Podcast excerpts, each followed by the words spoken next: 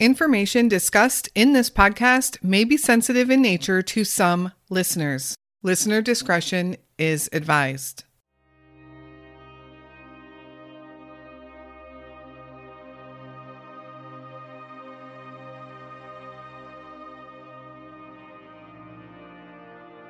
Kaitlyn Avery Ledbetter was born and raised in the outskirts of Indianapolis. Her childhood seemed good. Her parents were successful and they owned real estate in the surrounding area, and they seemed to be doing pretty well for themselves, at least for a while. Finances would eventually become an issue, however, and Kaitlyn's parents would eventually divorce. Tragically, her mother passed away in two thousand thirteen when Kaitlyn was just eighteen years old. She and her younger brother would move to Tennessee to live with their father. In two thousand twenty-one, Kaitlyn was twenty-five years old. She was still living with her father, Scott, in Overton County, Tennessee. She spent her days working and evenings with her boyfriend of over a year, Dustin. On May second, twenty twenty-one, early in the morning, Kaitlyn allegedly got into an argument with her dad's live-in girlfriend, Crystal. Scott was also home and witnessed this argument. For some unknown reason, Kaitlyn felt threatened and panicked and would turn around and jump out of her bedroom window. She was still in her pajamas. Scott said he saw his daughter run off into the woods. That evening, there was still no sign of Kaitlyn, and her sister would arrive from out of town to help search for her. By the following morning, there was still no signs of Kaitlyn. Since no one that Kaitlyn knew had heard from her by now, Scott and Kaitlyn's sister, Kaylee, would go to the police department to report Kaitlyn missing. But the police refused to take a report. Kaitlyn, however, hasn't been seen or heard from since. Where is Kaitlyn Avery Ledbetter?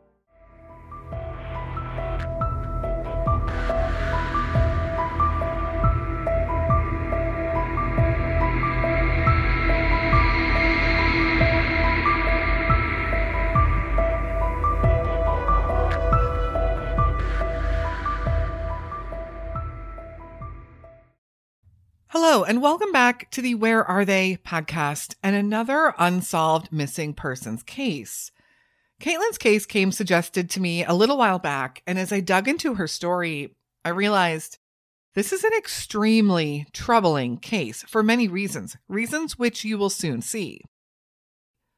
I thank you so much for tuning in to Kaitlyn's story today. Every missing person story deserves our attention, and there are thousands upon thousands of unsolved missing person cases just in the United States alone.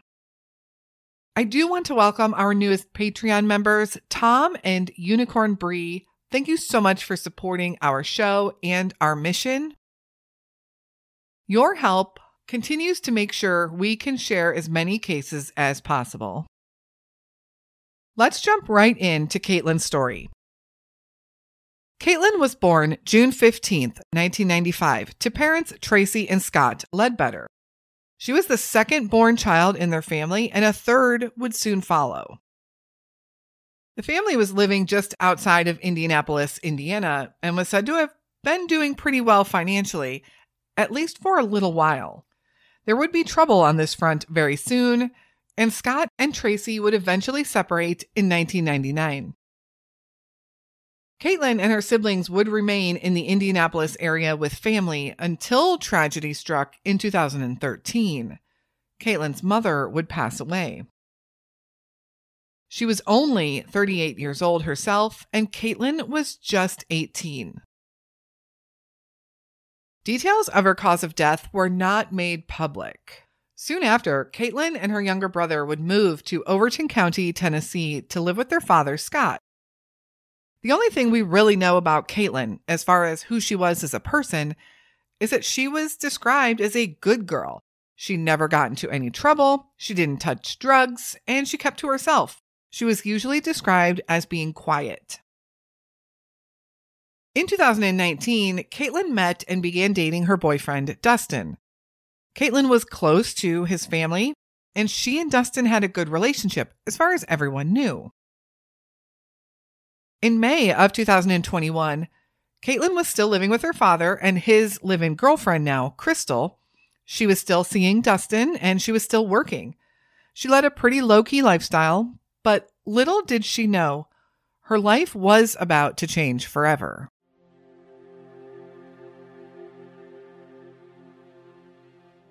The disappearance.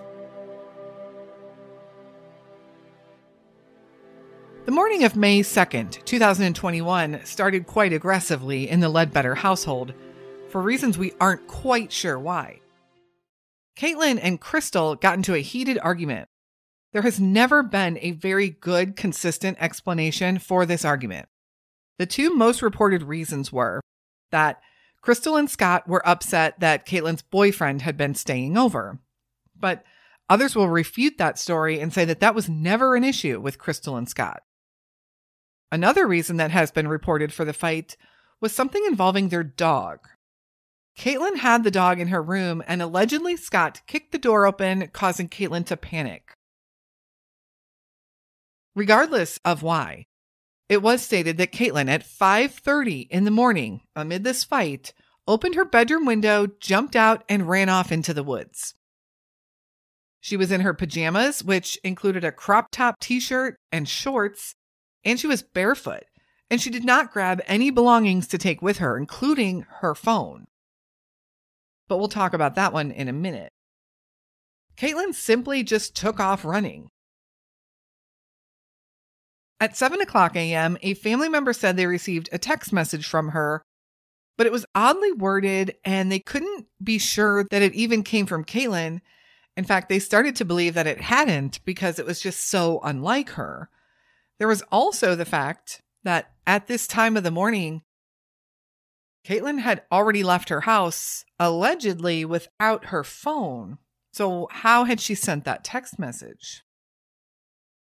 Later that afternoon, when Kaitlyn still had not returned home, Scott called her sister, Kaylee, to let her know. Kaylee wanted to come down immediately and help look for Kaitlyn, fearing that she could be out in the woods, she could be lost, she could be injured, she could be needing help, but Scott told her not to come. Kaylee made the five-hour drive anyway. The next morning, the morning of May third, Kaylee woke up early and went to go wake up her dad. She wanted to go to the police station right away and report Kaitlyn as missing. She just had a feeling that something was very wrong. And even if Kaitlyn had run off into the woods, certainly with the rough terrain and steep slopes and everything that that part of Tennessee was, she wanted to go to the police station and report Kaitlyn as missing. But Scott said he was still tired and he wanted to go back to sleep for a little bit. He told her that they would go in a little bit after he woke up. It was nine twenty a.m. when Scott and Kaylee walked into the police station to report Kaitlyn as missing. But what happened next would shock Kaylee. The police told her they were not going to take an official missing persons report on Kaitlyn because she was an adult and she could do whatever she wants and anything she chooses. If she left the house of her own accord, as her father stated, there was nothing the police department could do about it. There would be no official report filed at that time. It had now been well over twenty-four hours from when Kaitlyn was last seen, and aside from that odd text message, no one had heard from Kaitlyn either. Panic was starting to set in to those close to her, including her boyfriend Dustin and his mother. Something was very wrong. Kaitlyn had disappeared.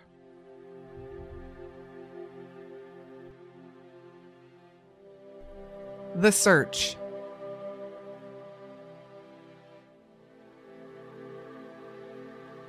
This is where things do get complicated.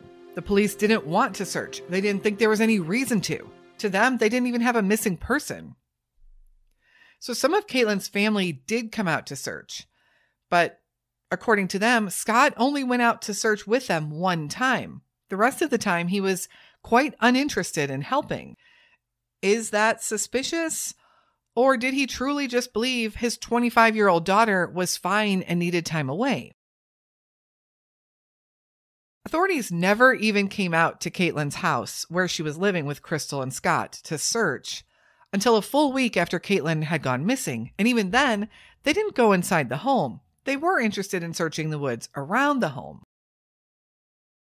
Meanwhile, her siblings, aunts, and friends were worried sick. When a family member did come forward and said that they received that text message from Kaitlyn at seven a.m., although there was no clarification on how she even had her phone at seven a.m. if she left without it an hour and a half prior, this made law enforcement believe that Kaitlyn was not in the woods, as she wouldn't have had cell service out there. I know you all probably have a lot of questions about the cell phone, and I do too. And as of right now, I cannot answer them. Did she have her phone or not? A week after Kaitlyn disappeared, law enforcement did bring out search dogs to the Ledbetter property, and these search dogs tracked Kaitlyn's scent from the home to the road where the scent stopped. There was no mention of the dogs tracking her scent to the woods at all. Authorities did not follow up again for several months, actually, believing that Kaitlyn likely just left the house and left with someone. It's important to note, I'm not sure if Kaitlyn even had her driver's license, but at this time, she did not own a car. This case and Kaitlyn's story received very little attention until August of two thousand twenty-one, when there would be another tragedy.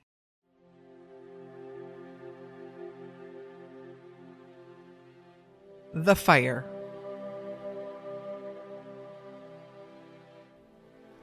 In August of two thousand twenty-one, firefighters received a call that a home was on fire in Overton County. When they arrived, the entire house was engulfed in flames. After several neighboring departments helped put the fire out, they realized the fire had had one casualty: Crystal Tyson, Scott's live-in girlfriend, and the one who had allegedly fought with Kaitlyn the morning she vanished. Crystal Tyson was found deceased in the basement of the home. Was her death due to not being able to get out of the home in time? There was never much information released on this fire, including the cause and why Crystal was unable to get out. Crystal Tyson was just thirty-six years old.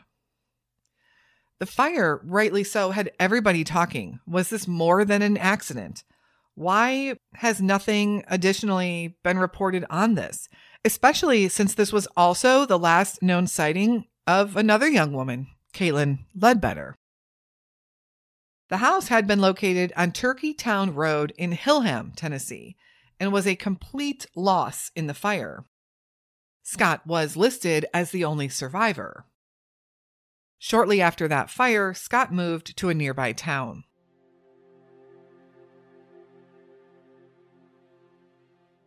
Overton County.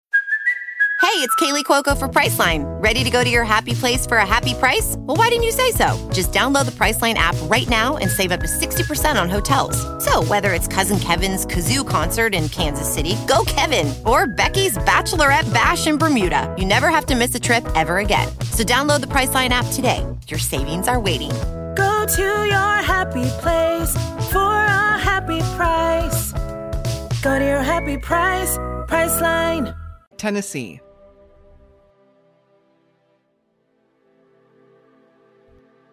twenty-five-year-old Kaitlyn was last seen at the home she lived in with her father, Scott, and his girlfriend, Crystal. The house was located in Overton County, Tennessee, specifically on Turkey Town Road in Hillham, Tennessee. This is a very, very rural part of north-central Tennessee. Hillham is an exceptionally small town. There isn't even a proper traffic light. Overton County in total has just twenty-two thousand residents throughout the entire county. Needless to say, the area is rural and the terrain is rough, wooded, hilly with steep slopes all throughout. This isn't an area to go hiking or walking through. In fact, even the most experienced hikers have said this terrain is exceptionally tough and they themselves wouldn't go out there without all of the proper gear. But then again, most everyone does not believe that Kaitlyn stayed in those woods, even if she did initially run in that direction. About five miles to the north of Hillham, Tennessee, is the eleven thousand acre park Standing Stone State Park. This is a rural area popular for visitors, popular for camping and water activities at the Standing Stone Lake. This is a beautiful and serene and very heavily wooded park. This park is about a twenty-minute drive from Turkey Town Road. The Cumberland River is just about five miles to the west and also about a twenty-minute drive. This is a substantial river. The Cumberland River is six hundred eighty-eight miles long, runs through Kentucky, including through the Daniel Boone National Forest, and through Tennessee all the way through Nashville. The average depth of the Cumberland River is ninety feet. As I said, it's a significant river. It's hard to really analyze the area other than to just emphasize that it's exceptionally rural, and it would be difficult terrain for anyone to navigate through. This would go for Kaitlyn herself and anyone who went out there searching for her. There are some small creeks and ponds throughout the area as well, leading me to believe there are plenty of spots someone could be and not be found in the area of Overton County, Tennessee. When a new sheriff took over at Overton County, and some of Kaitlyn's friends and families thought this might be an opportunity to finally have her disappearance taken seriously, they were shocked and devastated to learn that the previous detectives had lost any evidence that they had in her file. We don't even know what that all may be, except for the one item that they did confirm was lost, and that was Kaitlyn's cell phone records. So could her cell phone records have helped this case? Absolutely. In addition to pinging locations that she may have been at prior to her disappearance, it would have been helpful to see any text messages or if she had any other connections to people that could help with the search for Kaitlyn. Will we ever know what those records held? Is there any way to possibly get those records back? It doesn't seem so. Needless to say, friends and family were devastated. Kaitlyn has never accessed any personal accounts since her disappearance, and her social security number has never shown up in any databases. Scott has continued to basically ignore his daughter's disappearance and has since become estranged from his other children as well. They have said that he is mean and that they don't want a relationship with him at this point. Sadly, there has just been a lot of tragedy within this family.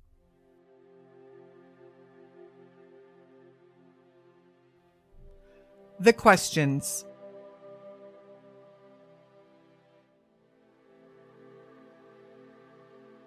So what questions do we have in this case? Well, I certainly have a lot. Some that easily come to mind. Why would Kaitlyn jump out a window instead of using the door? She was a twenty-five-year-old young woman. Jumping out the window seems extreme, unless she truly felt threatened.